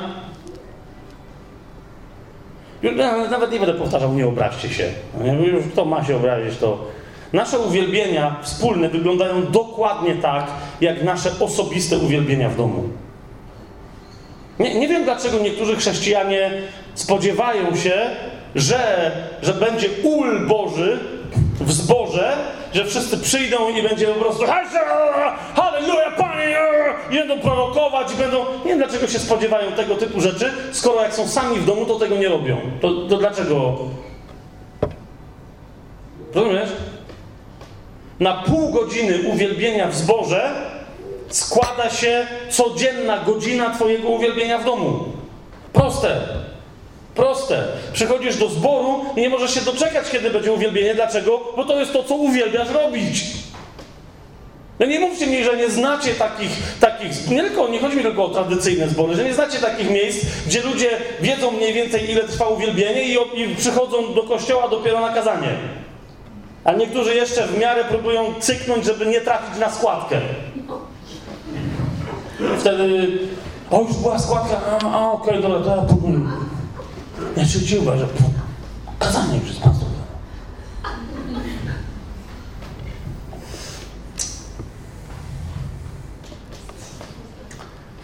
Zanim przejdziemy do drugiej części tego naszego spotkania, bo teraz zrobimy przerwę. Bardzo tego potrzebowaliśmy, żeby zrobić to, to, to zarysowanie. Teraz w drugiej części Chcę Wam pokazać tego tytułowego śpiocha, od którego dzisiaj zacząłem. Rozumiecie, potrzebny nam jest śpioch, bo jeszcze raz, słuchajcie, ani jednej rzeczy, którą Wam powiedziałem, nie powiedziałem dlatego, że uważam się lepszy. Ale wszystko, cokolwiek tu dzisiaj Wam mówię, mówię dlatego, że uważam, że ja sam cały czas potrzebuję tego, co mówię, że to jest jasne. Więc jak mówię o śpiochu, niezależnie od tego, co Wy sobie o mnie myślicie, dajcie spokój. Ja jestem pierwszym śpiochem, który potrzebuje się przebudzić. Niezależnie od tego, jak oceniacie to, co jako tajemny plan i tak dalej robimy, czy jak, co, co ja nie ma żadnego znaczenia. To nie ma żadnego znaczenia, bo jestem przekonany, że wola Boża jest zupełnie inna. W sensie perspektywy wo wo wobec mnie w Polsce w tym czasie i wobec ciebie, siostro i bracie. A więc potrzebujemy się przyjrzeć pewnemu śpiochowi i na jego przykładzie tak sądzę, zobaczyć, dlaczego ludzie Boże śpią i dlaczego ty i ja, dlaczego my śpimy. Dlaczego, dlaczego, mimo że głosi się przebudzenie, to wygląda jakby go nie było. I dlaczego, kiedy ono jest, to jest takie, jakby go nie było, ale lepiej, żeby go nie było. I czy tak musi być, czy to są fałszywe proroctwa, czy może wręcz przeciwnie, to jest nasza nieodpowiedzialność. Więc zróbmy sobie teraz pół godziny przerwy do 20 po 12? Do 20 po 12 i przejdziemy naszego tytułowego śpiocha i będziemy sobie zadawać pytanie, jak masz odkryć w swoim życiu wolę Bożą i wejść na drogę swojego powołania. Amen?